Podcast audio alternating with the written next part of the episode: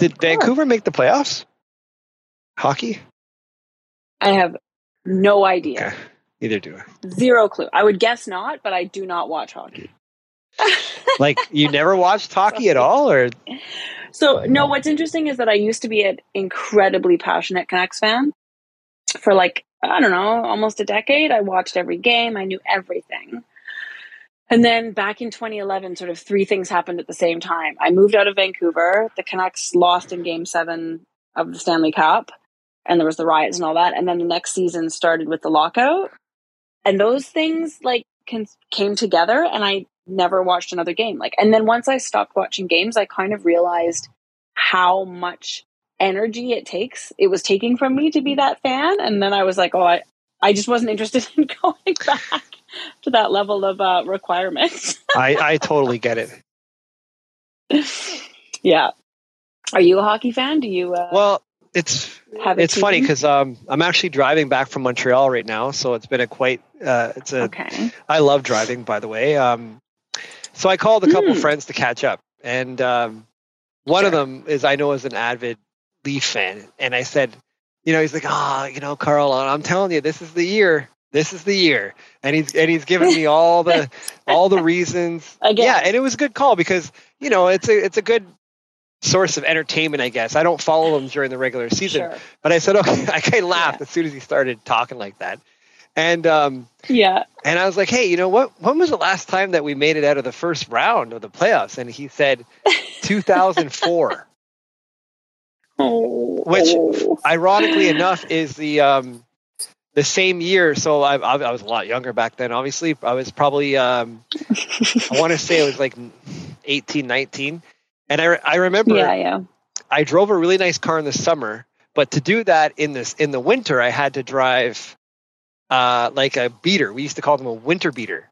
So the the car Yeah, car cost me four hundred bucks. It was an old '89 Yeah. Acura Integra, and I had a bet with someone, and I don't remember. I don't even remember what the bet was, but I lost, and I had to spray paint my car to like the maple leaf colors. oh my gosh this is Yeah, amazing But they made they made the playoffs. So then we went downtown Toronto for all the games, and you know, like they actually. So that was the last year that they went out of the first round. So it was really, really like good energy. And I remember, yeah. like after a win, everybody would be up on the light poles, and people would get on my car, and the top of the, the roof had vents in it, and so. Yeah, I was like, wow, that's the last time we got out of the first round was back when I had a car with like the Maple Leaf thing. Couldn't believe it. yeah oh leafs fans are very dedicated They are. Peter, very Yes, thanks Karl. for thanks for uh, for joining us. How are you? Sure, sure. I'm good. I, I'm assuming you can hear me well. I can Yep. hear you very. You must have like a headset on or something because you're coming. I, in I have clear. uh, buds. I have some buds on. well, they're working awesome. Excellent. Yeah. Glad to hear it. Super. Thanks for Hi, joining Gwen. me. hi yeah, you're, our pleasure. I should say us. Um, if you don't mind, uh, um, uh, we'll start with you, Gwen. Obviously, you're you're no stranger to our audience, and Peter, we actually have done something once before. Um, but if you can both give me like a one to two minute intro on yourselves, and please plug away anything that you're working on together or as individuals. Okay. Sure Gwen, go ahead. I will go ahead. My name is Gwen Preston. I um I also go by Resource Maven. That's the uh, newsletter writing newsletter business that I started. Uh, goodness, a decade ago now. Um, the foundation of the business is that I I write um, about what I'm buying and selling in my portfolio, and my expertise is in metals and mining. And so uh, people subscribe to that newsletter to see what stocks I'm uh, interested in and why I'm interested in them, and and what why I think the macro environment either does or doesn't support uh, particular metals at, at that moment in time. And then in the last few years, Peter joined Resource Maven, which was lovely. I, I'll let him do his introduction, but he brought in a silver, his silver expertise. And then together we have launched Evergreen Investing, which is a newsletter written for um, generalist investors, not for people who are resource specific or who are particularly knowledgeable about the green transition and the investment opportunities there, but realize that there are investment opportunities in the green transition and would like some uh, someone to just talk about what those are and how to get exposure to them in a low risk way. So uh, that's me. ResourceMaven.ca is my website. And uh, Peter, What about you? Yeah. Okay. Well, thanks, Gwen. Um, so I've been writing newsletters for a long time, uh, back to 2007 originally, um, and then uh, through a few transitions, eventually connected with Gwen back in 2020. And as Gwen mentioned, I uh, launched a uh, with Gwen a uh, or Gwen publishes it through her company a silver focused investment newsletter, which, like Gwen, for me, it's all about uh, silver stocks and investments that I buy and sell. And uh, last year, uh, sorry, uh, yeah, last year published uh, a book on silver called The Great Silver Bull, uh, which is all about um, the generational opportunity that exists in the silver market. Um, and so it gives uh, sort of a, a long uh, a background or a good background on uh, the silver market, the history of silver, the macro environment, the the uh, demand supply demand um, dynamic in the silver market, and what drives silver, and ultimately how you would invest in silver and uh, and eventually sell when uh, we go through what I believe is a multi year cycle in in silver. So um, that kind of uh, sums up uh, what I do. Well, thank you very much. And yes, uh, silver is definitely one of my favorite investment thesis. Um, so I, I, do look forward to getting into that today, and and also, I guess what we came to talk about, which is the green transition, um, the, mm-hmm. the, scarcity and the opportunity uh, that lies ahead. And I think it's uh, for me at, at, this point, it's a no-brainer. Uh, but I've put in hours and hours and hours of uh, listening to various podcasts and doing my own due diligence on companies and and macros and all that stuff. So, where would start in this discussion? Because there's many different directions we could go. I mean, I if if I can jump in, I mean, I think what I would say is that we're in a big picture wise in terms of investing, we're in a bit of a uncertain moment in the markets, right? And so, uh, one question that arises at the start of these conversations quite often is, well, you know, why would I do that now? Nobody, nobody's paying attention to the green transition right now. Everybody's paying attention to interest rates and recession risk and like how you can hedge uncertainty and things like that. And fair enough, that's fine. And big tech is still sort of leading the the stock market and all of that, and that's fine. That is what's happening right now. But um, you, uh, Karl, mentioned this as a no brainer. And I think what that's really referencing is that the green transition is a paradigm shift. Like it's, it's, it is happening. It's not a maybe. It's not a might happen. It, it is happening and it is transforming how we operate in the world, how we move, how we, you know, how we communicate, how we eat, how we do all kinds of things.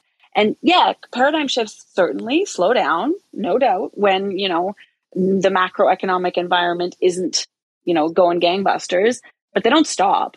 And so even if things have, even if there isn't a lot of attention on green investing right now, because eyes are all on other things, that by no means means that the opportunity isn't there. If anything, it means that there's a bit of a pause um, and a moment to stop and think and uh, get in. I think before it uh, before attention returns to the space, which it will once we get through this macroeconomic whatever this moment is. Yeah, I think that's very well said, and uh, you know, I, I know a lot of um, people that I follow do believe that, say, for example, uh, tech stocks are a pretty good short. That's not investment advice, but yeah. um, you know that's that's I, that's what I'm looking at right now. Um, in fact, actually, I, I, did I did own some uh, QQQ calls, mm-hmm. um, or sorry, uh, actually not calls. I just owned QQQ mm-hmm. Uh, double leverage uh, ETF, and I sold that um, because I do think that it's it's going to go the opposite direction. So that is that's what I've done recently. Yeah. So what what different commodities, what different things fall underneath this umbrella of the green transition? So, I mean, the green transition covers touches almost everything, right? And so when Peter and I were trying to figure out how we could best help people invest in the green opportunity, we had to decide which parts of that huge world um, we had expertise in and we had confidence in. And so what we decided to focus on was what we're calling the inputs and innovations that are necessary for the green transition. I mean, when you talk about green, it, can get as wide as everything that falls under ESG. But we weren't interested in that because that's poorly defined. Um, it's had its sort of ebb and flow already, shall we say. What we were interested in were more tangible things. So, what are the inputs that we need to make the green transition happen? And that that for us starts with metals, and that's what led us to the idea in the first place because metals are the first thing that we're familiar with. Um, and so we can talk about the metals demand in the green transition in a moment, but metals are certainly a requirement. Energy and and how we how we get energy that's changing. So that's an opportunity within the green transition. And then also how we feed ourselves that's changing. And so that is another input to the green transition that I think is a tangible opportunity. Carbon credits, another tangible thing. It's one of the innovations that is how the green transition is happening. So we really wanted to go for tangible things that we could that were technical and existed that we you know not that weren't nebulous arm wavy things that would a lot of which will fall under that ESG umbrella. We wanted things that we could really sink our teeth into um, and understand and profit from. So we by no means are saying that those are the only things, the only opportunities in the green transition, but they're the ones that we know the most about, that we yeah. like the most, and that we want to talk about. So I wanted to start with probably the one that I'm least educated on, oh. which would be so I'm more, most intrigued by that um, from an inf- informational educational standpoint. How we feed ourselves. Mm. Where's the investment opportunity there? Well, um, that is an area that I that I cover uh, in the uh, the different arenas between uh, that we split between uh, myself and uh, Gwen, and um, I mean uh, this in itself is vast. There's no question about it, and in fact. Um, the issue back from February was one where I covered this this area in detail, and so you know one of the big premises is that we've recently we've recently crossed um, uh, a milestone, I guess, in terms of world population, where we've reached eight billion people, and uh, you know, it took it took centuries to to to uh, to go from a billion to two billion, and then it uh, it um, it just kept doubling and doubling again in the 20th century. So, I mean, you look at this, and th- why is this important? Well. Um, you know the the farming industry which obviously uh, we all have to feed ourselves the, the farming industry it, it accounts for 25% of greenhouse gases. It accounts for 70% of freshwater consumption and it accounts for 80% of habitat loss. So we really need to to address this in multiple ways to um, to try and minimize the impact that uh, we're having on the environment through uh, through the whole uh, uh food and, and, food production and uh, and and, uh, and growing whether whether it's food or whether we're growing trees for to to consume the, them for wood and so on. So there are a lot of things happening. I mean, I'll just give you one example. You've got something called vertical farming, and so what it does is it takes the modern greenhouse and it builds it vertically. Um, so this is this is this is definitely um, cutting edge sort of technology. It takes, um, as I say, the, the, typical greenhouse, and by by uh, setting it up on a vertical basis, um, you're actually you actually can produce as much as ten times what a commercial greenhouse will produce over the same surface area.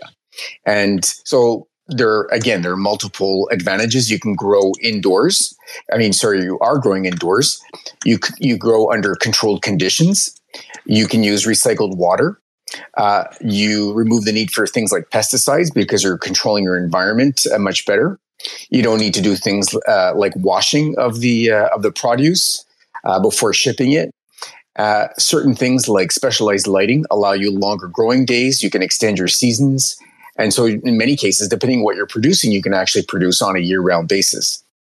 So it's not meant for everything tall, uh, tall uh, plants. For example, things like crops like uh, wheat or corn uh, are not are not workable in in a vertical farm but things like smaller crops like berries or salads make perfect sense because they don't take much room. And uh, i mean some of the big advantages of this is that you're growing much closer to or even within a city so your transport costs are much lower. That helps you lessen pollution of course helps you save energy uh, save you delivery times. And so uh, that's just as i say that's just one example of the kinds of uh, technologies that you have um, that are contributing to uh, to the whole agri-food uh, space. And again, there's there's multiple ways to um, to invest in it, uh, but uh, the trends that we've been seeing over the last um, sort of couple of years, in particular, have really accelerated the uh, the importance of this kind of um, of investing in this space. I mean, just think of a couple of things. One, uh, for example, when we hit uh, the whole COVID pandemic, governments went crazy with spending. That, of course, added to um, added to inflation. Uh, one of the big problems that we had because of COVID and people were staying home, we we didn't have uh, we had this, this, shock to our supply chains. Of course, uh, things were not being shipped around the world as as smoothly as they were prior. Uh, and then a year ago, you had Russia invade Ukraine. Now now that's a really big um, uh, impact to the whole sector because between Russia and Ukraine alone, these two countries, you're looking at about a third of the global uh, wheat supply. Um, Ukraine is a major exporter of corn, barley, sunflower oil, rapeseed oil, these kinds of things. Um, and then what has happened too, of course, because of the um, because of the uh, ch- uh, challenges to the supply chains uh, and, and lack of supply shortages and so on, you've had all kinds of countries uh, become a lot more protective of their food production. And China, for instance, uh, extended restrictions on fertilizer exports. Uh, to favor consumption. Obviously, that sells well at home, but um, you know, if, if you look at, uh, I guess, on a pure economic basis, it's not a good thing. Uh, naturally, uh, it looks good, as I say, for your own citizens because you're doing things to help protect your supplies and keep these things at home. But really, what you're doing is you're causing uh, prices to spike, and um, you're you're uh, playing basically you're wreaking havoc with uh, with the with natural um, natural trends towards spreading these kinds of supplies around the world where they're more needed and from places that uh, grow them and produce them on a more um, cost effective basis. So these are just some ideas um, and topics that, uh, that we delve into and look at in terms of what affects the sector, uh, this sector in particular. So I know, for example, wheat uh, had a pretty good run, I think, last year. Um, and then it, and then it pulled back. Do you do you see the wheat market maybe getting uh, seeing like a potential short squeeze over the next you know or so? Sure. I mean, look at what um, look at what has happened just on the energy side. Something that I think that people forget is all this stuff needs to get moved around around the world, and a lot of it is by shipping. And so, if if you a lot uh, many times people will ask themselves, well, why are why are there shortages of things? Why is it taking so long to get certain uh, supplies? Well, uh, a friend of mine works in an unrelated sector, which is um, uh, art supplies, and most of this stuff gets uh, gets imported and then distributed, uh, obviously, uh, around the world. But he told me that uh, this goes back about a year, year and a half. He said, "You know, Peter, um, containers now cost a shipping container now costs about four times what it cost prior to COVID." So what you have is companies that, uh, you know, when shipping costs were more reasonable, what they were doing is they were loading them up. Sometimes they were a quarter or three quarters full, and they would say, "Well, that's fine. Let's just ship it out as is and uh, make sure you know we're delivering real time and and everyone gets what they want when they want it, and so on." Uh, that's just not happening anymore. It's not happening as much for uh, regular supplies, non-perishables, but but also for perishables. So you have companies saying, "Well." Uh, shipping costs so much now. Uh, oil, in part, of course, because of oil, natural gas, all of the uh, all of the energies, uh, the traditional energies, and um, so they're saying, no, I'm going to wait until this container is actually full. Then I'm going to ship it out. It's not cost effective for me, and this is still, uh, you know, we and we and despite you know doing things and, and compensating through those kinds of method, methods, you still have um, you still have produce and all sorts of uh, all sorts of food uh, food supplies at at record high prices.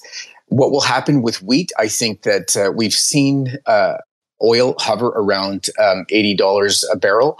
I think that's probably likely to continue rising.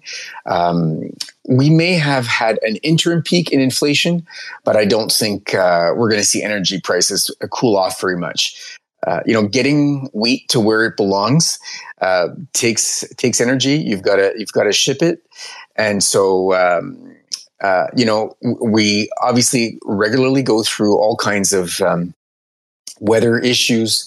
Uh, that's the case more and more. Um, we've seen that we've seen uh, bad harvests in India, for example. I think that the problems um, until we can see, uh, especially because Russia and um, and Ukraine are so crucial in terms of the wheat market, until you can see that kind of um, resolve itself, and it doesn't look like it's at all imminent. I think that uh, we're going to see uh, we're, we are going to see wheat uh, prices start to rise again, and uh, and like you said, I, it would not surprise me to see a, a spike uh, in the sort of uh, near to medium term. Yeah, me me too. Um, I just noticed here that there's over nine thousand people listening live. That's probably the most I've ever seen. um, so welcome to everybody. If you have a question, you can please uh, you can DM myself, or you can also request to speak. I know not everybody is comfortable with that, and totally understand. Uh, or you can just listen and uh, and and tune in and enjoy the conversation. So thanks for joining. Um, what about oil? Uh, you know, I, I, I, it's it pulled back pretty significantly from its high, uh, and then there was some some cuts made. I think two weeks ago or so. Do you have any comments or uh, on oil? Gwen, I'll, I'll let you take that. Yeah, I mean, uh, yeah, I don't. I don't follow oil closely, other than you know to help me to help inform my my macroeconomic outlook. In terms of the EI opportunity, we she are might be having a technical issue there. Oh, um, that's weird. Just give her a second. Hey, Gwen, you, you there? Can you hear me now? Huh. Yeah, I, I can hear you, Gwen. Oh, okay. That's great. Um, I don't know if anybody else can. Um, Karl, can you hear me? Uh, I can hear you too, Gwen. This is Peter. Okay, great. Okay, fantastic. Sorry. Okay. Um, I can hear you as well, Gwen. I'll see what's happening over there. No, it's, I can't hear her. That's unfortunate. Oh, that's oh, very strange. He okay, still so can't? can't hear me, and everybody. I can't. No, but don't worry about me. Um, Chris, uh, Chris, or Casey, if you can maybe just take over for some reason right now. I, I don't know why I can't hear Gwen. Um, well, all, all I was going to say is that I don't follow oil um, as a in in any way to try and um, invest in it in the moment. I am interested in energy and where energy is is going, um, that is certainly an important part of the evergreen investing outlook, right? Um, but I'm not. I don't follow oil on, on a moment to moment basis, so I'm certainly not the person who uh, who's best suited to to comment on where oil prices might go right now. Um, since Karl um, is struggling to join us, Peter, I'll throw a question yes. at you because we can sure. carry on for now. That's a great idea. Karl joins because certainly he's uh, he's important in this conversation. But let's uh, let's try without. Now sure. I know you are obviously um, a silver guy. Yep. One of the big reasons that you like silver is because of the evergreen angle on it. So let's talk about that for a minute. I mean, there's other metals that we can also talk about in terms of what what they're needed and what they're why they're in such short supply. But talk about silver in the context of the green transition. Absolutely, and that's that's easy for me. yeah, uh, because I follow this space so closely. So um, I think that if the relation of silver to the green mm-hmm. transition is is so clear and so bullish, it's uh, it's really exciting. Um, and I'm just going to quote a few numbers to give people a perspective on this. So the silver market is a supply, or sorry, is a demand of has a demand of about 1.24 billion ounces a year. And so, interestingly, just a couple of uh, no, not a couple of days, a day ago, the Silver Institute came out with their annual survey. And the total supply of silver last year was just over a billion ounces. So you've got a shortfall of about uh, 240 million ounces, um, which is about uh, 25% of the entire supply. So that's the first thing. That's that's a big shortage uh, when you look at a billion ounce market, 25%. Now, um, when you look at uh, the demand, it's split approximately 50 50 between investment and some form of industrial demand.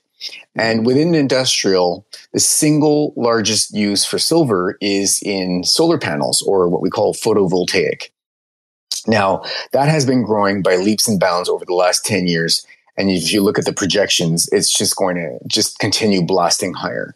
So, solar panels alone require um, it is about uh, t- uh, 11% of the entire uh, silver supply every year. Um, and so, if you look at what the International Energy Agency has forecast, so this is out to 2030, only eight years from now. Um, the current electricity that is produced by solar uh, is only about 3% of the global supply.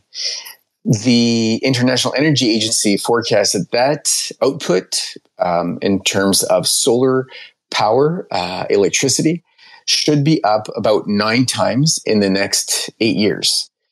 So my simple math says if silver right now uses 11% of the annual um, of the annual supply, and you multiply that by nine, you're at you're at nearly all of the silver supply going to solar alone within eight years. So you know that's going to just wreak some havoc on the silver market. And uh, as they say, the cure for um, the cure for high prices is high prices. Well, um, silver prices are going to have to go a lot higher in order to help curb some of that demand, and we haven't even accounted for some technology uh, changes that are coming to the solar market. So I know that, I mean, I've written about this. I know that you have too uh, as well, Gwen, that the technologies in silver pa- and solar panels, um, the next technology that is the most likely to uh, dominate should use about 50% more silver than solar panels currently use. The technology to follow on that, what looks like will follow, can use could use as much as 150% of the current um, demand for silver from solar panels. You've got things like solar panels that are double sided you've got solar panels that are multi-layered.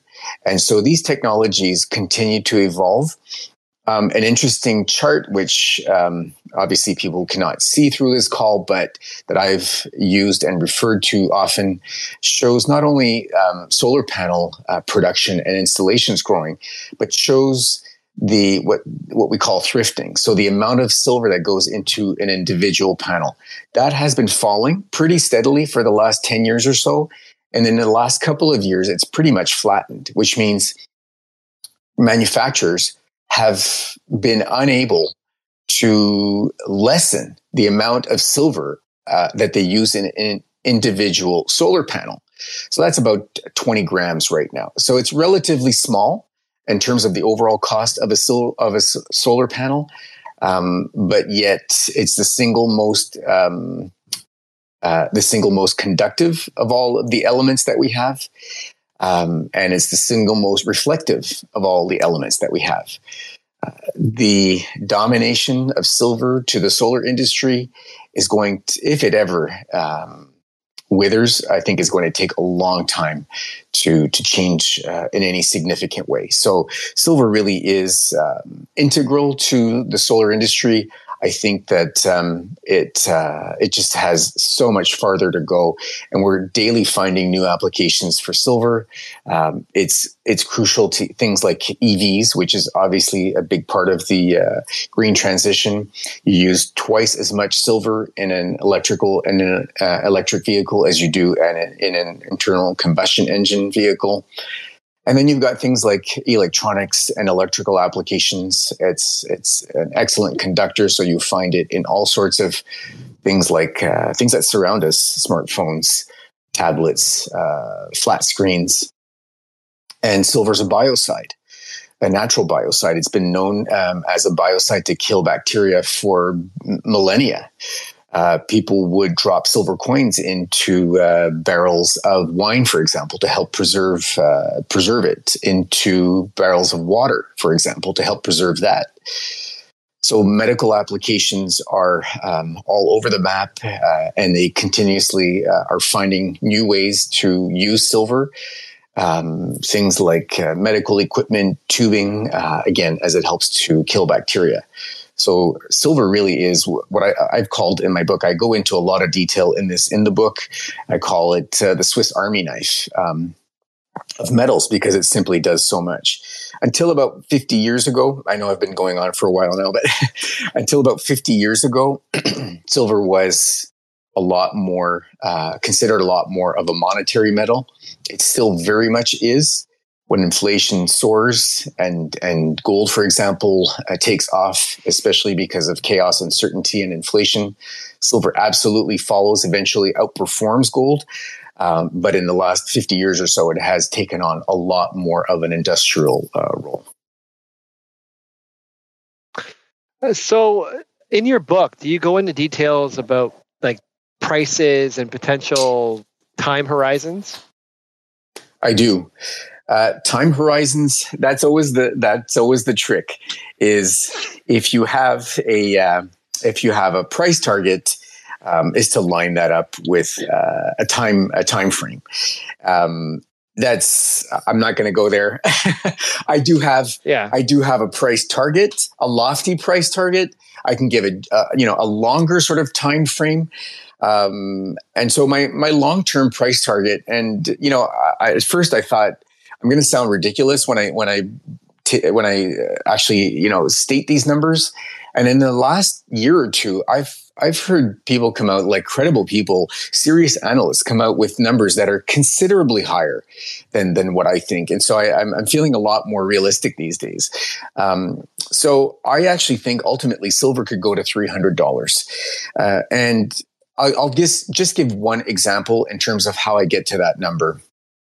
The uh, the the peak in silver it was in 1980. The initial peak at fifty dollars. It got close to that level in April of 2011, but in January of 1980 uh, it reached fifty dollars, um, and gold reached around the same time eight hundred and fifty dollars. So if you look at the gold silver ratio, meaning how many silver ounces it takes to buy a gold ounce, at that point in time, it was roughly 15, which was uh, pretty much an all time or close to an all time low. Right now, we're right around 79 or 80. So about 80 ounces of silver required to buy an ounce of gold.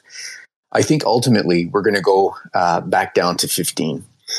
And so I, I use the gold silver ratio and um, a forecast I have for the gold price uh, to get to that ultimate target in silver. I have all other ways that I get there, but this is, um, I guess, one of the more important ones and one of the simpler ones. So, my my ultimate forecast for gold, and I and I actually think it'll go beyond this, but especially in a mania phase. But I think gold can uh, realistically reach about five thousand um, dollars in this in this cycle.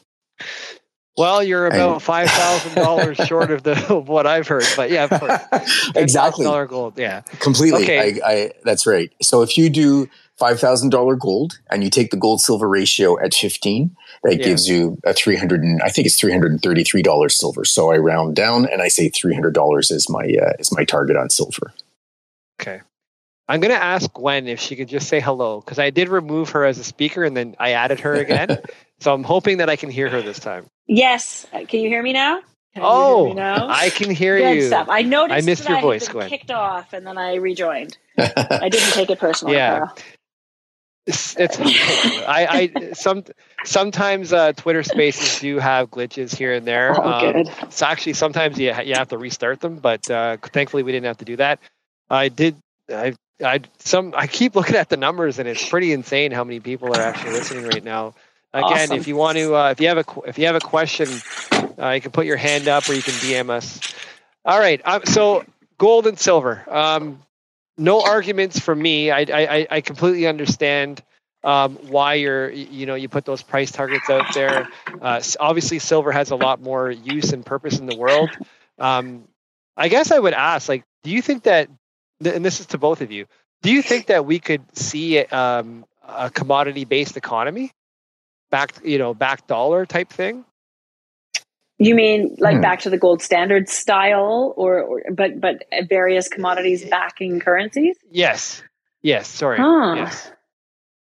I mean, it's an interesting question to ask right now because there's been all of this doomsday for the dollar conversation lately, right? And and I yeah.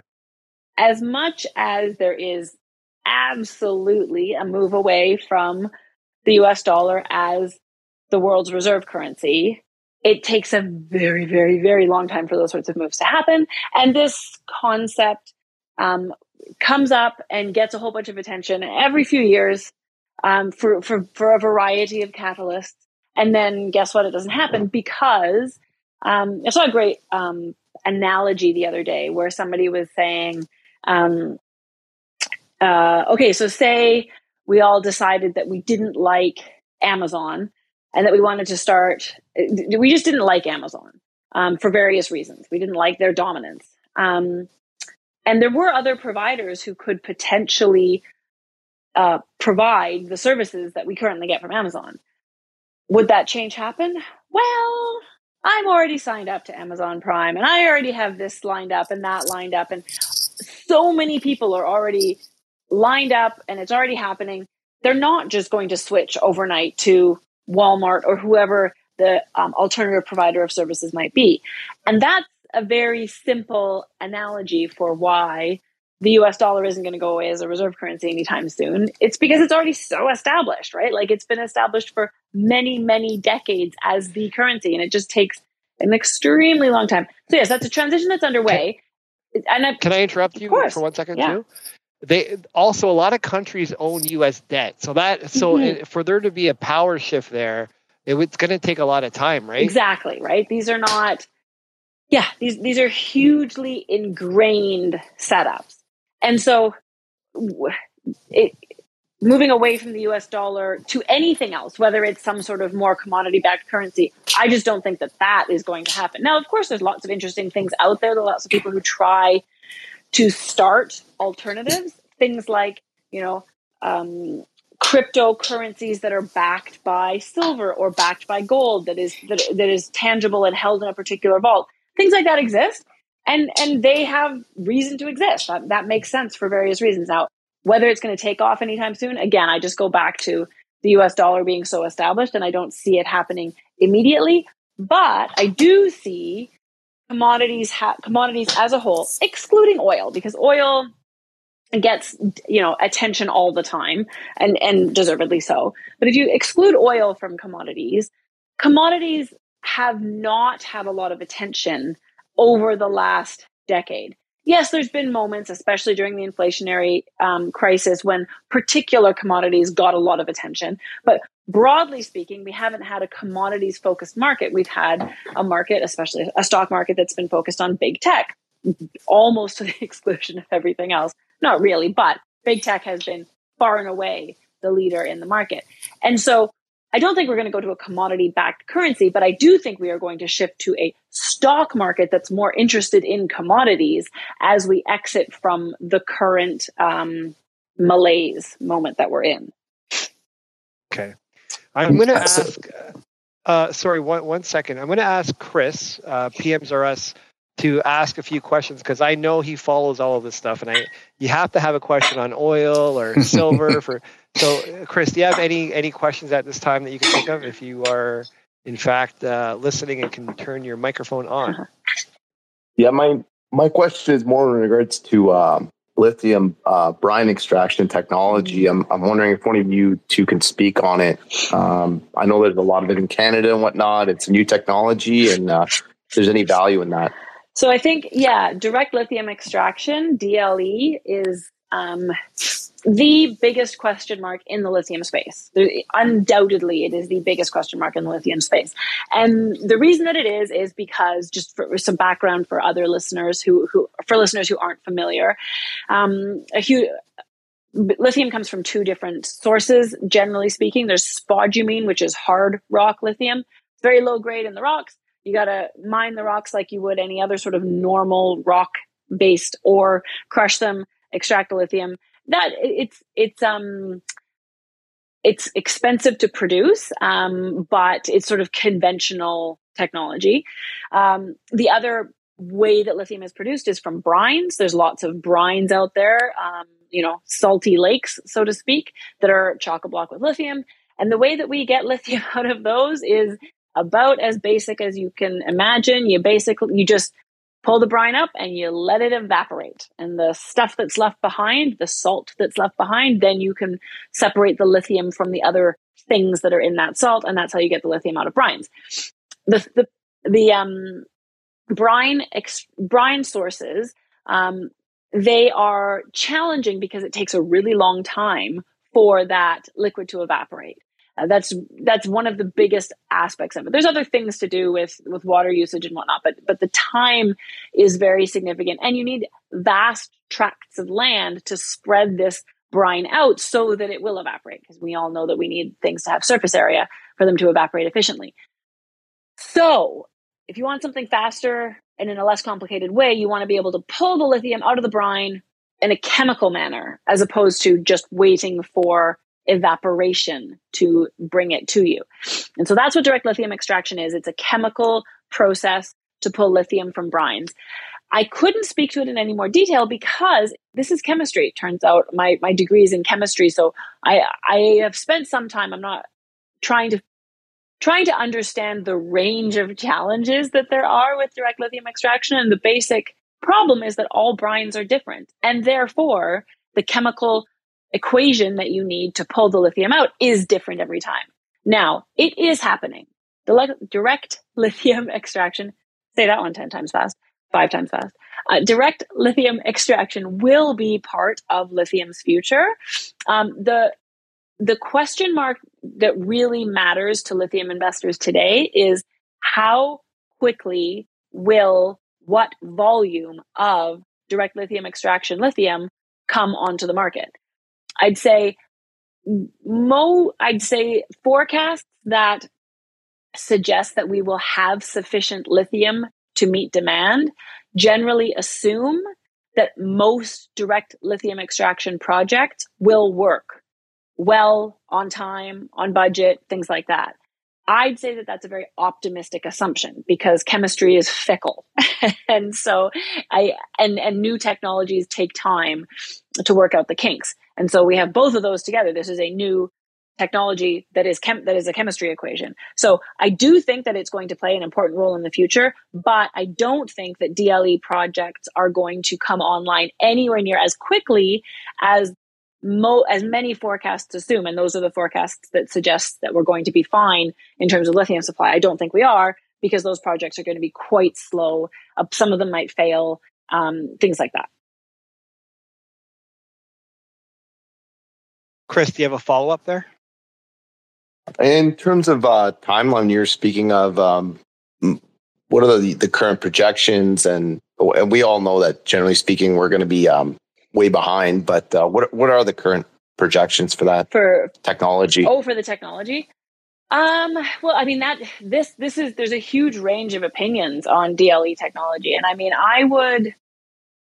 Um, I don't have a chart in front of me right now. I know that the over the so the lithium market as a whole is expected to be generally balanced this year and perhaps next year and then going back into a deficit after that. Um, but a gentle deficit if you assume dle technologies um, are generally successful. Um, and so I, I actually don't know the balance there but i do know that as once we get there are not um, a lot there's not a, a, dramatic amount of hard rock lithium that is um, under development right now. Most of the projects that are under development are on the brine side, and so quite a few of them are reliant on DLE. So a lot of the growth, and I don't know the percentage. I'm sorry, that's what you're asking, and I don't know. A lot of the growth that's coming is reliant on DLE, and um, and so that's where um, the question mark really comes in um, on the investment opportunity side. Okay. Well, thank you. Um, Chris, I'm going to put you on the spot. Do you have Do you have a question for for uh, Peter in, in regards to um, silver ratios at all? silver gold ratio?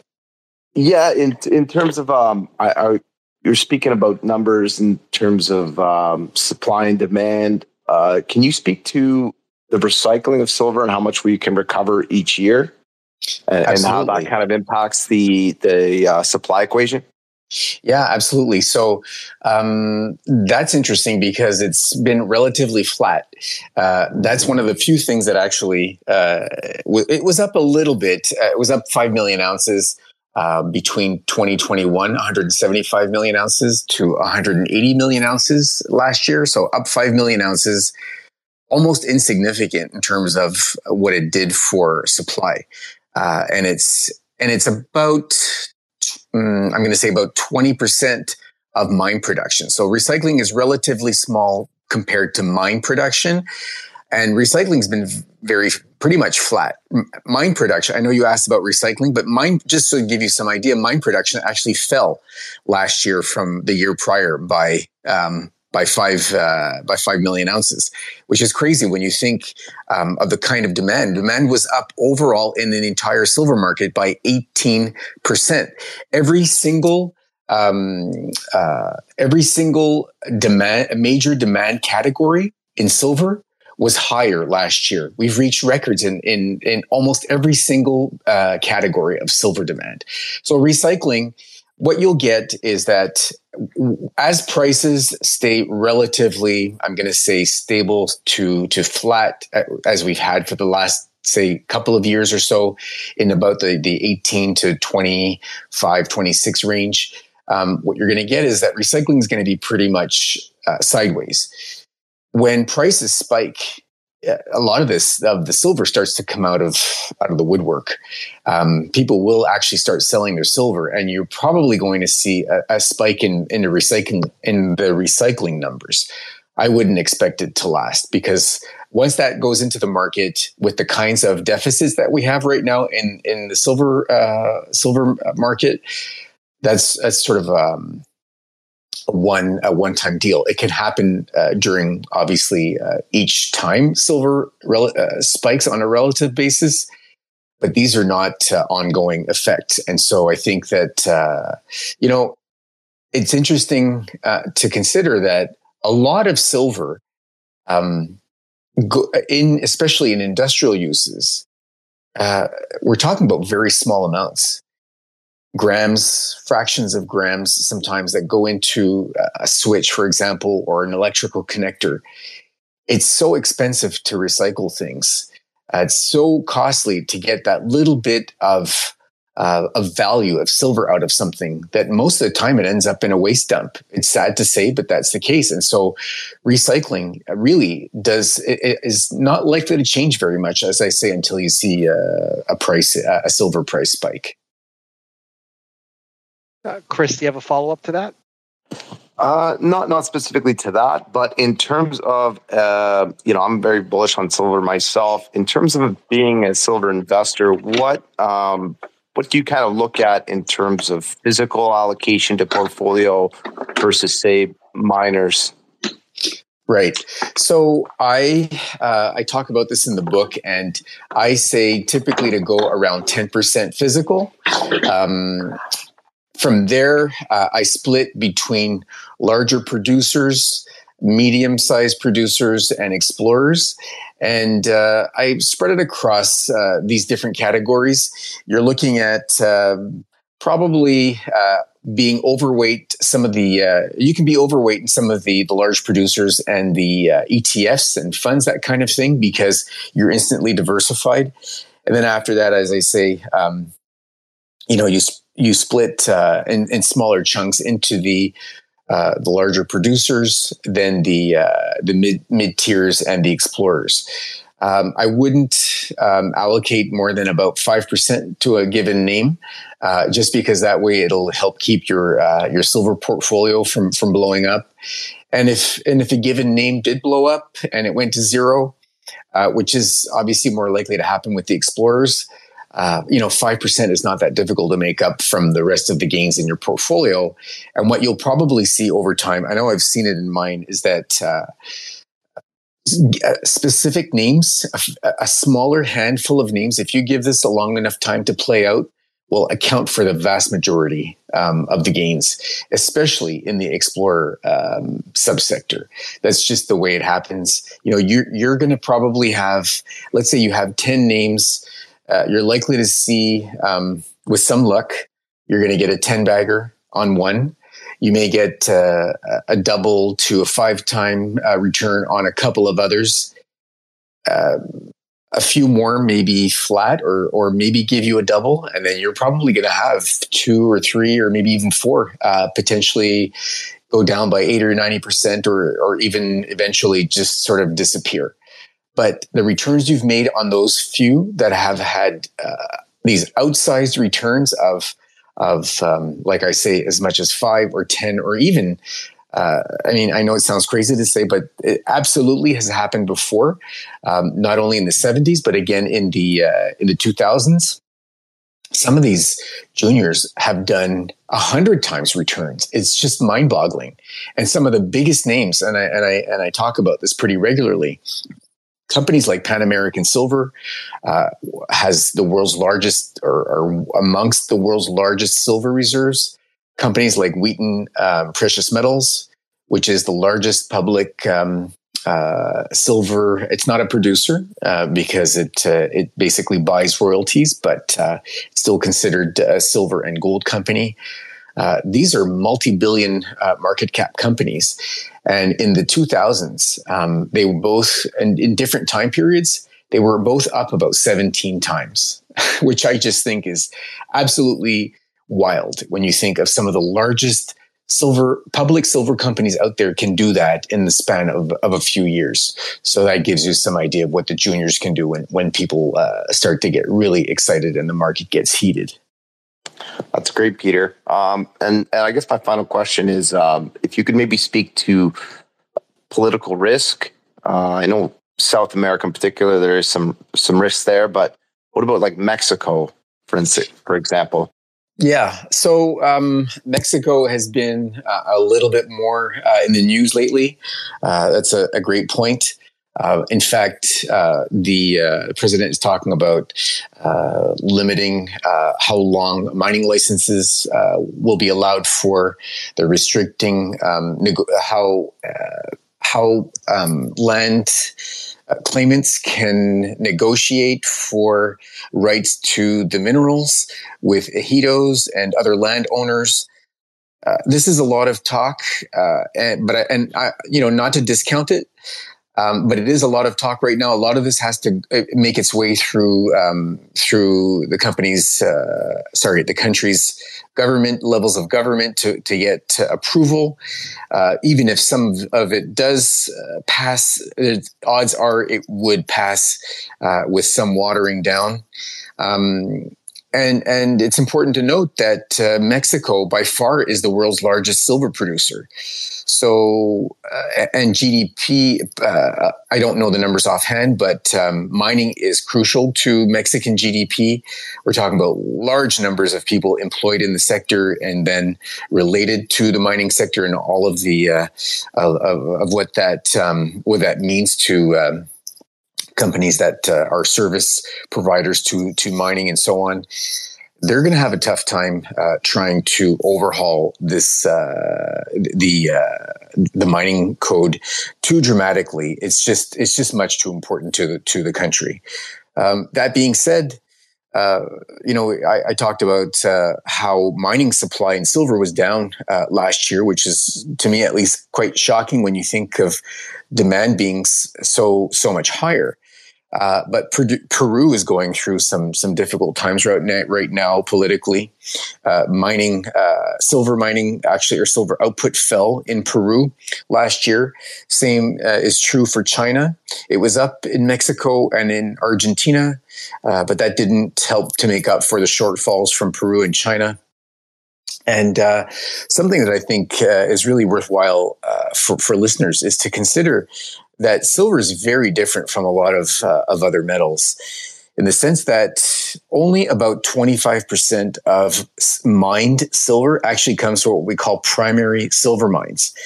About 75% of mined silver comes from uh, mining deposits that really hold a lot of other metals, especially mainly things like gold, copper, lead, and zinc.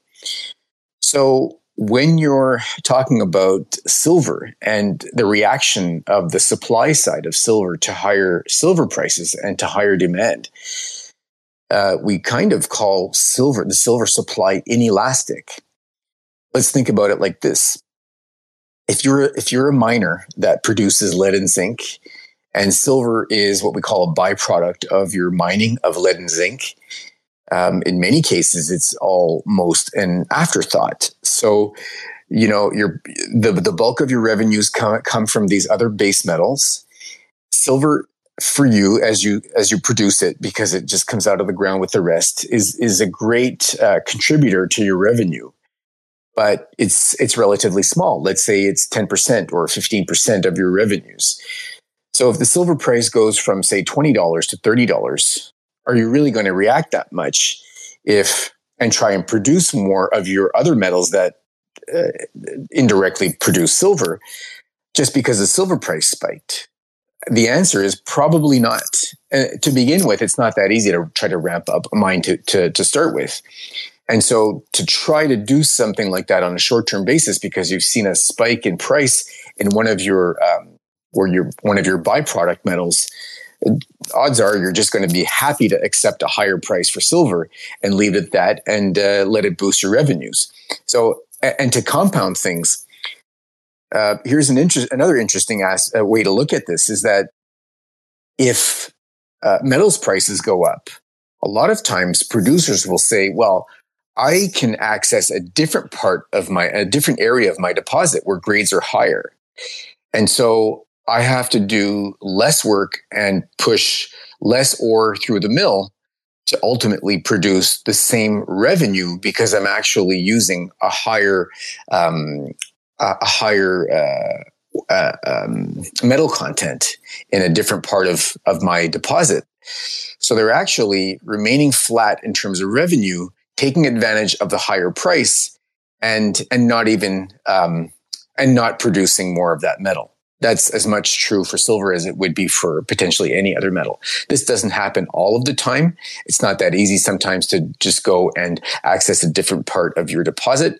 In some cases, it is, uh, but you do get um, you do get um, some producers doing that, and so that could actually help push down the amount uh, of metal that comes out because you're actually um, producing the same revenues with uh, with lesser quantity, higher higher grades in some cases.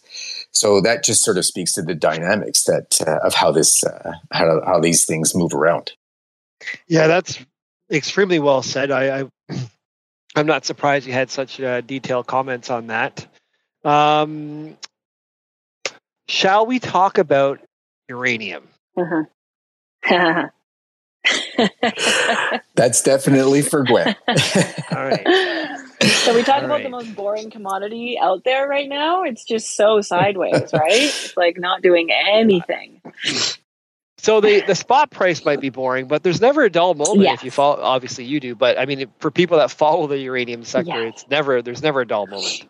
This is definitely true. No, I, I, I was being a bit facetious. I mean, I, I get the uranium spot price emailed to me every day, and every day I look and I'm like, oh, it's moved by like 10 cents. Woo! Like it's just very, very stable, um, which is fine. I mean, it's not exciting, but it's actually fine. So, uh, just quick step back, um, you know, just to set the scene.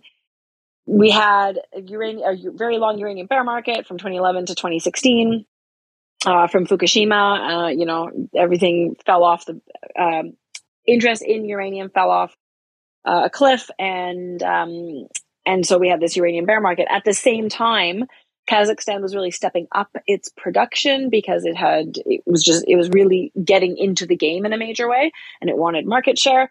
So the just as uh, you know, investor interest in the space was falling off, and there were some, and Japanese reactors went offline, um, taking demand down. Uh, we also had supply increasing. So we had a terrible bear market uh, that started in 2011. In 2016, the producers of the world got together and said, We are tired of just waiting for this market to turn itself around. We're going to do something about it. So the producers of the world did something that I thought was really cool, which was even though they're competitors, they decided to work together and collectively reduce the amount that they were producing because they they realized that they were flooding the market and it wasn't going to help any of them. So they all, you know, some mines got um, shut down.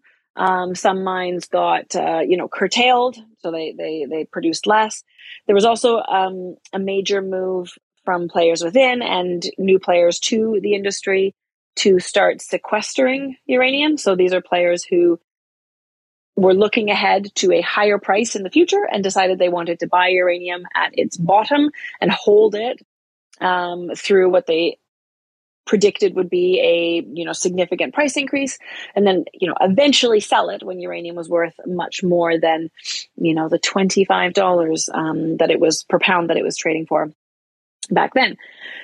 So and that that effort really worked. So we had the uranium price gradually work its way up. Covid had its own interesting impacts but we don't need to worry about that anymore because that that sort of is said and done. And in the midst of all of that we had another big player came come onto the scene called the Sprott Physical Uranium Trust. SPUT is the fun acronym for that.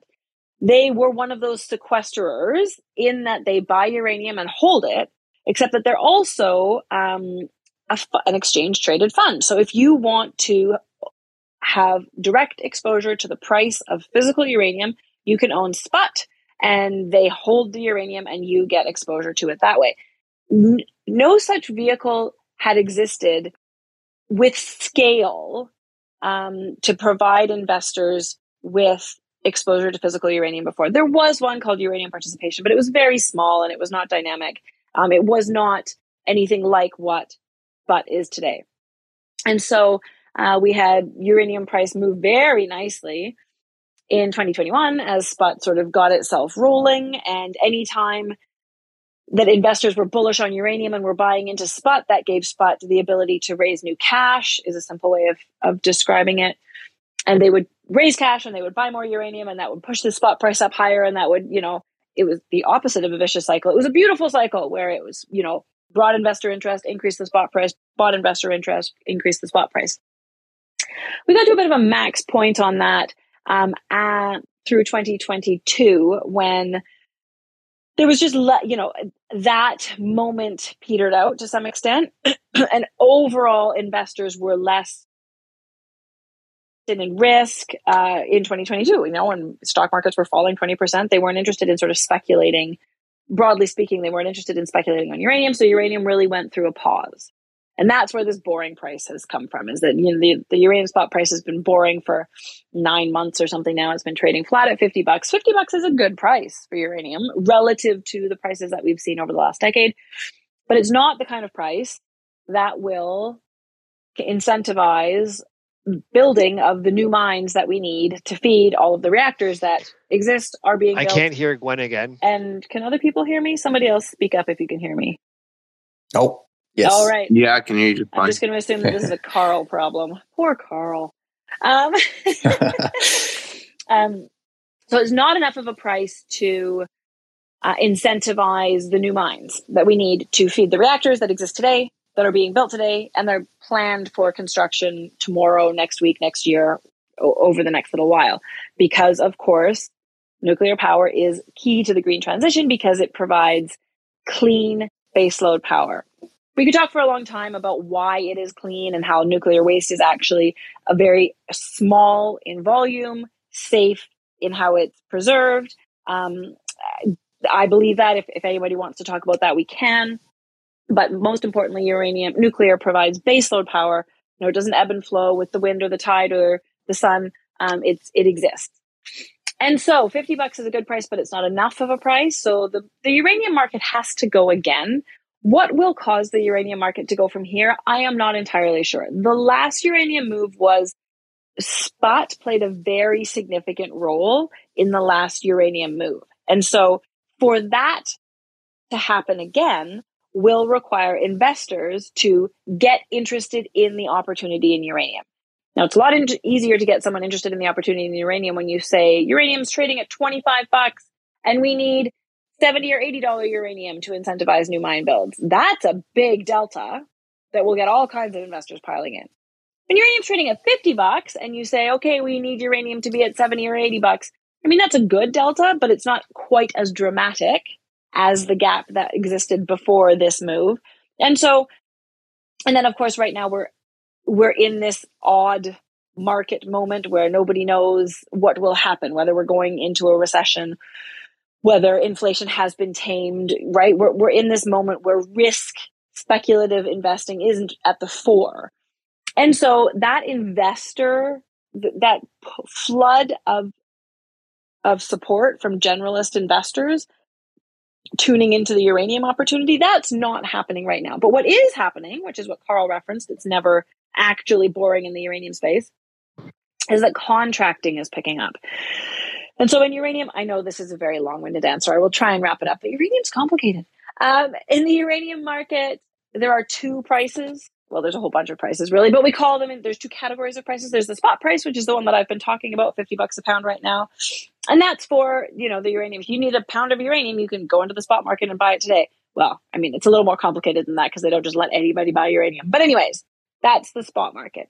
The vast majority of pounds of uranium, however, are not traded in the spot market. They are traded by contract. So that's utilities who need uranium to make the fuel for their nuclear reactors do deals with the people who produce uranium, the miners.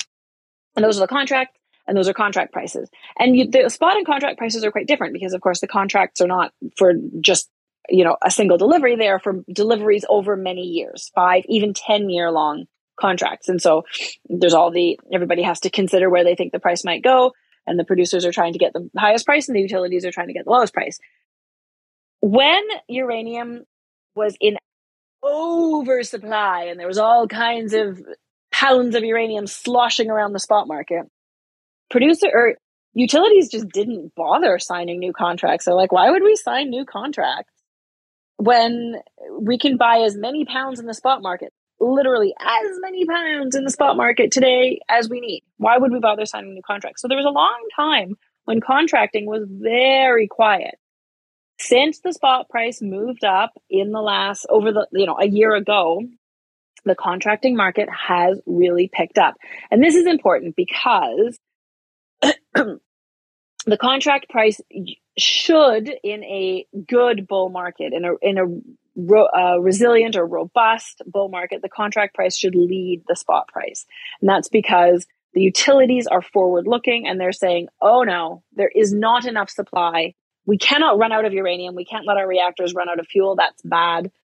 We are looking ahead. We are seeing the supply gap and we are, we have Can anyone hear it. me? I can't I can anything. hear you, Karl.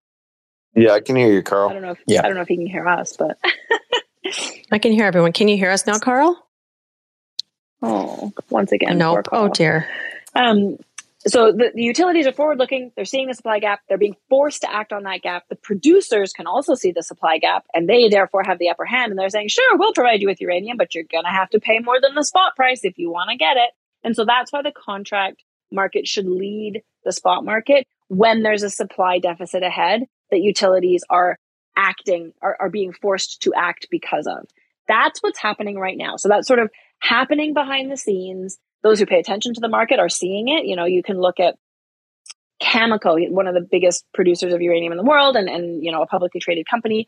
Every quarter they or every yeah every quarter they do a, a call, and there's always a question from someone about contracting. There's always a comment in their news release about contracting, and everyone pays a lot of attention to those contracting numbers because we know we know that contracting volumes lead, and so we are seeing that happen. I do think that that means that we will get another move up in the spot price. I just don't know when that's going to happen because I do think that the spot price is mostly eh, is a stock market phenomenon as opposed to a contracting phenomenon. So the contracting price moves, the stock investors get interested, and then they buy. You know, then the spot sort of effect can can move in. And so I do think it's going to happen. I just don't know exactly when it's going to happen. It probably depends, at least in part, or probably requires, at least in part, more speculative um, interest to come back into the stock market. So perhaps we have to get through this this market confusion, malaise, recession question moment. Um, but I do think that there's a lot of upside ahead, and I have confidence in that because there's action on the contracting side. That's that's great, Gwen. Uh, since Karl can't hear anybody, um, he's asked me to kind of take over for a little bit here. Uh, on the um, on the the price side for utilities on uranium, maybe I was wondering if you could speak to the, the the spot price of uranium going up and how that would affect the utilities uh, profits, so to speak, say on a, on a typical a megawatt of, of production or, or, or similar unit. Absolutely, I think the key thing um, for those who are considering investing in uranium to understand is that the price of uranium is is very is not really important to opt to, to utilities. So the cost for a nuclear utility, as you might guess, is in building it. These things, you know, you have to spend 10 years permitting it, and then you have to spend billions of dollars building it. And that is the cost in a, in a utility. Yes, of course, there's operating costs and, and fuel costs money, but those, the, the price of uranium is very small relative to um, the relative to the overall cost of, of building and running a nuclear utility. And the reason that that matters for uranium investors is that um, is that utilities care that much about the price of uranium because it's not a significant part of their cost profile, and they don't care about it because they can't care about it. They cannot let their reactors run out of fuel. Um, that's what causes a reactor to melt down. One of the reasons that a reactor can melt down is if you let it run out of fuel. And so they both have to buy uranium regardless of the price and don't really care that much about the price. And that's one of the key reasons why when you have a uranium bull market, it can go absolutely nuts. Like it really can go crazy. And we saw this back in 2007. If anyone wants to look back, back at a uranium price chart, you'll see the spike in 2007. I mean, it went from I can't remember the starting point, something like 15 bucks a pound to $137 a pound in the space of two and a half years. Crazy for a commodity price, not an equity, not leverage, but the, the actual commodity increased, you know, all like that much. Just really hard to wrap your head around. But it happened because utilities were just like, they were the, the analogy that I that I fall back on is lemmings running off a cliff, right? One of them went is like one of them went off the cliff being like, I don't care what the price is. I just need to sign contracts because I am not going to be the one that runs out of uranium in six years when there isn't enough. And all of the other utilities were like, wait a sec, I don't want to be that that utility either. And so they all ran off the cliff. And you know, when they all when all of the demand runs off the cliff together, that really has impact because the contract price leads the spot price. So you see all this contracting and then the funds who follow uranium were like, it's happening. And they all pile in, you know, they all pile into the market. And so the spot price moves and the equities thing for investors interested in uranium to understand is that there are just very few uranium stocks out there. You know, when you're talking about oil, there's thousands and thousands of companies that you could buy if you want exposure to oil, right? That the, the, the options are almost endless. You want exposure to uranium, you know, in terms of real players in the production of uranium, you're, you're, there's, there's fewer than 100 for sure. I mean, in terms of producers, there's fewer than 50. In terms of legitimate explorers with you know or developing projects you know the market is very small and so when you do get a flood of investor interest into the space it's like trying to send whatever niagara falls through a drinking straw right like it just there's it, the pressure is really intense because there's so few equities out there sorry i kind of diverged from your question at the end there but that's where my mind went no that's that's great and um we see a lot. We see the government really pushing nuclear. I saw Chrystia Freeland was at uh, Pickering Nuclear mm. the other day doing a tour, and they've they've allocated money for refurbishment of of various reactors across the country.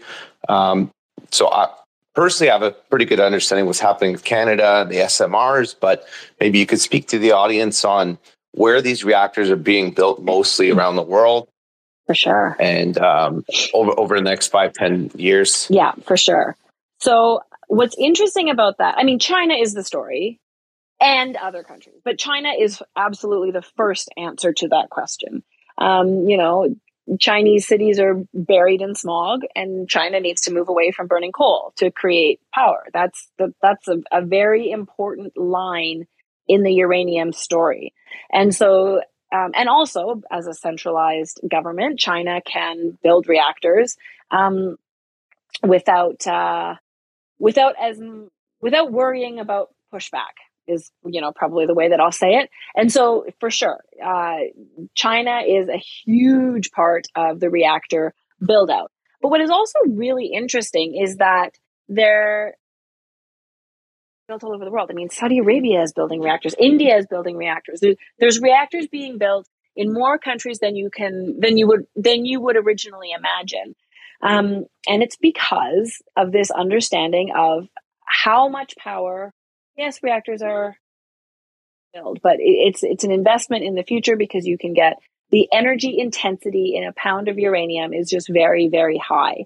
And you can not only do you get a lot of energy out of that pound of uranium you get clean energy out of that pound of uranium. And so there's just a lot of countries that are seeing that um, seeing that happen.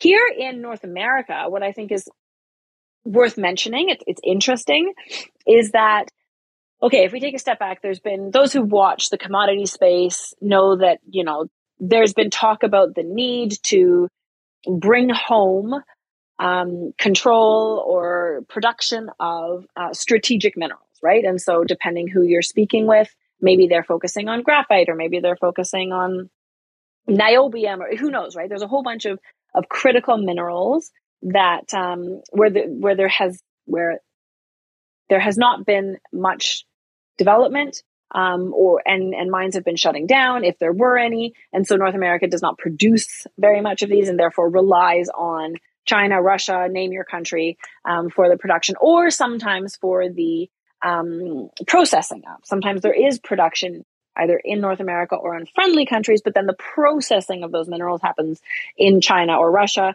And that so these are the these situations are causing people a lot of concern. And so there's a lot of this okay we need to bring home we need to you know create domestic supplies of name your strategic mineral.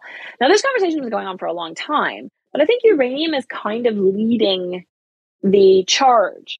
This conversation started with uranium like six years ago. It's like been a long time that we heard people talking about russia controls you know, the US relies on Russia for half of its uranium. Um, and uranium produces 20% of America's power. So America is relying on Russia for 10% of its energy. That's, that's crazy. And it is a bit crazy given, you know, geopolitics and relations and how, how they can ebb and flow. Um, but it took a long time for that concern to turn into action. But with uranium, it is happening. So there is a stockpile of uranium. The US government is building a stockpile of uranium. They're buying that uranium from friendly countries. They can't buy it only from the US because there isn't enough production in the US to do that, but they're buying it from the US and friendly countries. So that includes Canada, it includes Australia, a few other places. But they're doing it. They're building a stockpile of uranium um, and they're trying to help support the uranium sector, whether that's supporting, you know, um, mine permitting or whether it's supporting processing. There, there's different ways that they're trying to support the industry. And I think that's really interesting in a couple ways. One of them is what you mentioned, SMDs, so those small modular reactors.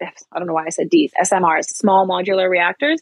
Small modular reactors are going to be a very significant thing in our future. I mean, if you think of in Canada, it's think of all of the country countries. That's not the word I meant to use. All of the towns in the north run on diesel. They run on diesel generators. And and, and how and polluting it is to run on diesel generators. Well, those are the kinds of places where small modular reactors can fix that problem. The investment is not that dramatic. The technology is advanced in leaps and bounds over the last five years, and these things are becoming a reality. And so, how widespread will usage of small modular reactors become? I don't know. Um, but I do think that it's happening. And like you say, there, there's political will behind this in Canada. Chrystia Freeland, like you say, was just having this kind of conversation um, in the last few days. So I think there's the political m- support is active on the uranium in Canada and the United States. And that's really cool. It's helping the story and it's perhaps paving the way for some of the other strategic minerals that don't yet have actual government action. Um, maybe it's paving the way for how that might happen for those in the future.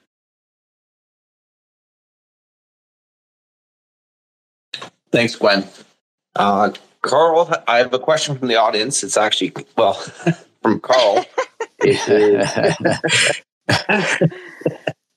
he is asking, what is the most undermined commodity? Like the one with the biggest supply gap? Do we think that that's what he means? Yeah, yes. Huh. Hmm. Well, um, Peter, I don't know what your answer to that would be. I mean, yeah. I mean, I'm sure there are some that we probably can't even think for of. For sure, right? We have to probably, larger probably that we know. Right. I mean, probably some kind of, uh, uh, you know, really highly specialized metals, maybe things like rhodium or um, niobium. Uh, some of these are probably they have their you know, moments, the, right? the, most expensive. Right, exactly. Some of these really, really expensive metals that uh, you know for for like a gram will cost you uh, uh five thousand dollars or something crazy. I could I could imagine where uh, you'd have markets like that where they're very, very under uh, undermined. Um, something perhaps more obvious, so that we've heard more of. I mean, I guess within the market itself, if you're looking at shortages, I, I, guess the one that comes to mind, and we've talked about it, is is probably lithium. Um, I'm looking at a chart right now from the uh, from the International Energy Agency, uh, and it shows that you know we need probably about in in just the next uh, sort of eight years or so, we need about seven or eight times the number of lithium mines that we currently have. I mean, you see this across the board for a lot of these a lot of these uh, metals both some of the specialty metals but also some of the more uh, commonly known base metals nickel um, copper and so on but then you've got things like uh, um, uh, cobalt um, i mean maybe you can think of a couple of others gwen but uh, i know that you know all, all, of these metals that are all absolutely critical to the whole uh, green transition are uh, in almost every case we're looking at over the next just the next decade or so a multiple of the number of mines that we currently have, a multiple of the of of the current output, um, and then and then you've got, and at the same time, and this is why we're Gwen and I are so bullish on this entire space, is that at the same time you're seeing uh, often and regularly countries um, that, especially the ones with some with geopolitical uh, problems, are actually falling short of forecast output. Um, I gave the example of silver, for example. I know that Chile is actually quite challenged right now. Chile, being the, the easily the world's largest copper producer, is uh, is having big challenges with some of its biggest mines.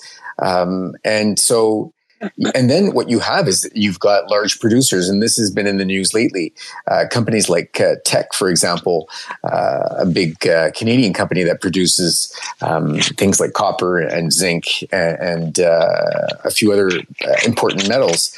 Um, this is now a big takeover target. Mm. Um, it's it's it's just really impressive and, and exciting to see how uh, you know, consolidation is happening in the space because um, th- these big producers are realizing it's it's going to be so much easier for them to just go out and buy another company, even if they're you know if the price is high than it is for them to try to find more and produce more uh, you know from um, from greenfields or, or sometimes what we call brownfields uh, exploration or expansions of, of their existing mines. And and the lead times are crazy as well. So um, in terms of specific markets i really would have to say some of the special more specialty metals things like lithium that just sort of jump out at me um, as as uh, as the most obvious. What i'll add to that is that um, there's two things that really just you have to consider at the same time. So one of them is okay, which market is, you know, has the biggest supply gap?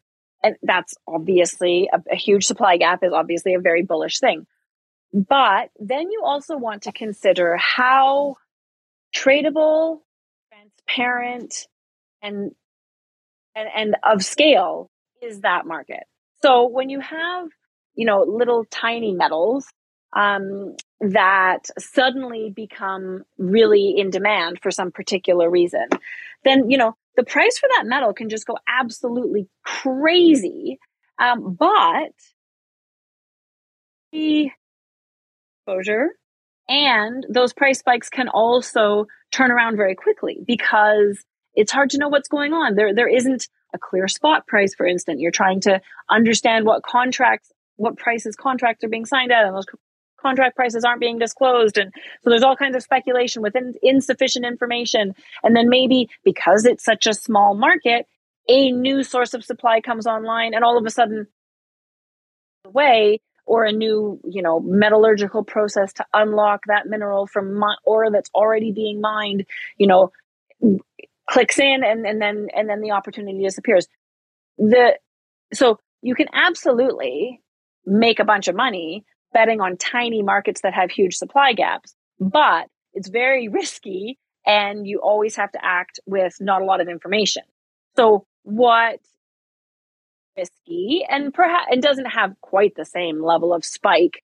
uh, usually, but it, it's less risky and usually the moves are more sustained. Sustained is playing the larger market. So copper is the one that that I will reference right now. I mean, copper is the metal of the green transition. I know Peter would say that about silver, but I will say about copper because every bit of electricity that's produced in a photovoltaic cell has to be moved along a copper wire I mean, an aluminum wire if it's the massive high voltage power lines, but you know has to has to move along copper wires um, for a big part of its journey to its end use. And so, and copper is a very large. I mean, we used to call it. We sometimes call it the PhD of metals because it it acts the way that it's supposed to because it's ba- it, the way that it's supposed to in terms of supply and demand and uh, political pressures and all of those things. And it does that because big market. You can get very easy exposure to it. There's lots of stocks. There's lots of um, ETFs exposed to the metal. There, there's lots of ways to play the copper market. Um, it's large, and um, it. Uh, what was the other? uh, right, it's a large market um, that is high in high demand. Uh, I don't really mean in high demand. That is, it is cannot be substituted. You can't decide, oh, the copper price has gone up, so now I'm going to use something else in my wiring for my house. You can't do that.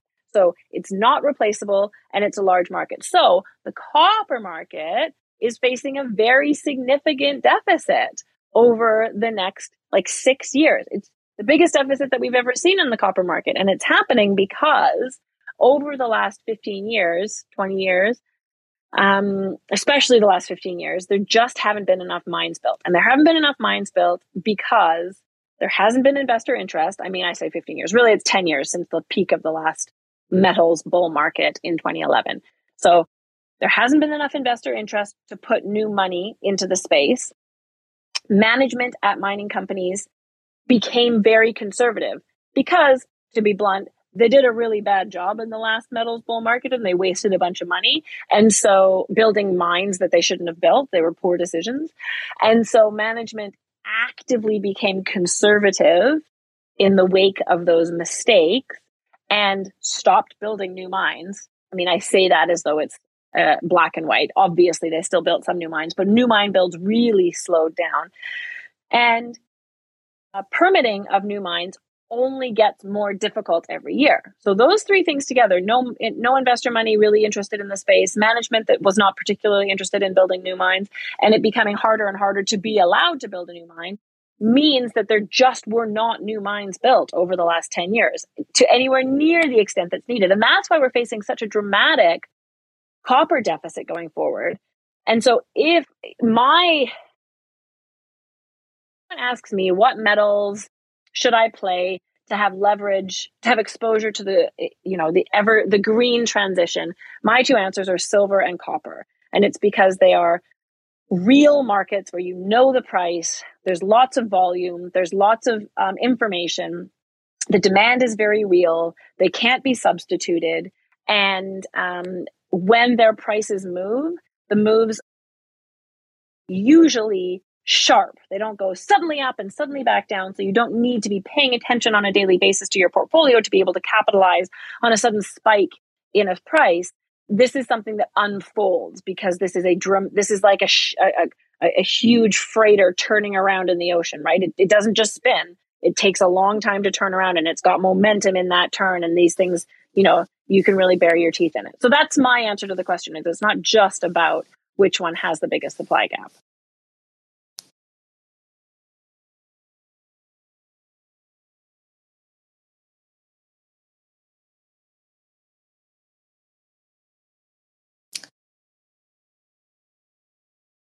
Okay, so does anyone else have anything to add? Gwen's like, um, I'm done now. That was quite a lot of talking. Um, You're, I, I you're did. full of knowledge. That's okay. Um, so that is that Casey. It is. Hi. Uh, hi, Casey. So I did want to throw in a couple of points. One is that um, it makes perfect sense. You know, Gwen's Gwen's points and arguments. If you think about it, you know, it's it's one thing. And I used the example before rhodium. It's right now it's almost seven thousand dollars to buy an ounce of rhodium, uh, which is ridiculous, crazy. And but go out and try to find and and see if you can get your hands on an ounce of rhodium. Um, not that easy to to do. Uh, you know, that thing could spike to twenty thousand dollars an ounce. But if you can't get your hands on it, and then if you do, and, and you you have a hard time turning around and buying finding a buyer for it, uh, then you're no farther ahead. You you haven't been able to lock in those gains. And and just a point on on copper to give you some idea of how tight the copper market is right now. If you look at what we call um, uh, copper warehouse stock levels. Mhm. There's the um, the London Metals Exchange, and and Gwen and I track that to watch you know how tight the markets are. Well, we're actually at five year lows um, in the in the copper market. So that tells you like. I don't know the exact number, but I believe it's a question of just a few days, which is unheard of in terms of uh, you know the, the kinds of stocks that you can draw on if you need copper to to produce things. So uh, the markets have really gotten really tight, and if if anybody's uh, who's listening is really a uh, you know big on the green transition, believes this is happening, then it's hard to to to be um, bullish on the green t- transition and not be bullish mining. It absolutely, I think, to us means a, a super um, multi-year bull market in mining because uh, metals are so crucial to the entire uh, to the entire transition. Absolutely. Yeah, for sure. Um, I think, yeah, I think there's a lot of, um, there's, as we said at the beginning, there's a lot of different angles on investing in the green transition. A huge number. And that's great um, because one of the things I said right at the beginning of this call is that the green transition is a paradigm shift. It's changing how we do that we all do every single day. And so when we go through a paradigm shift like that, it erases old investment opportunities, but it creates new ones at the same time. And so, and, and ones very much plural. There's all kinds of investment opportunities that are related to the green transition.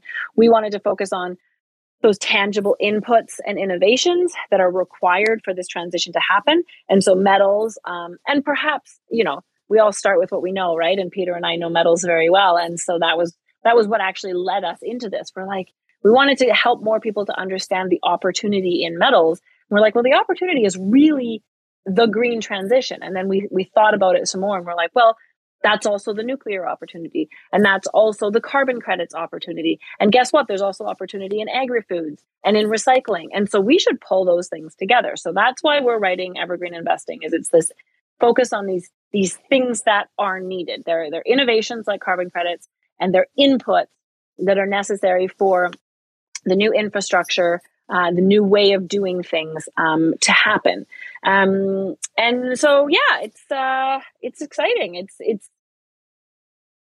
metals investors have um, developed a lot of patience, for better or worse. Uh, yeah.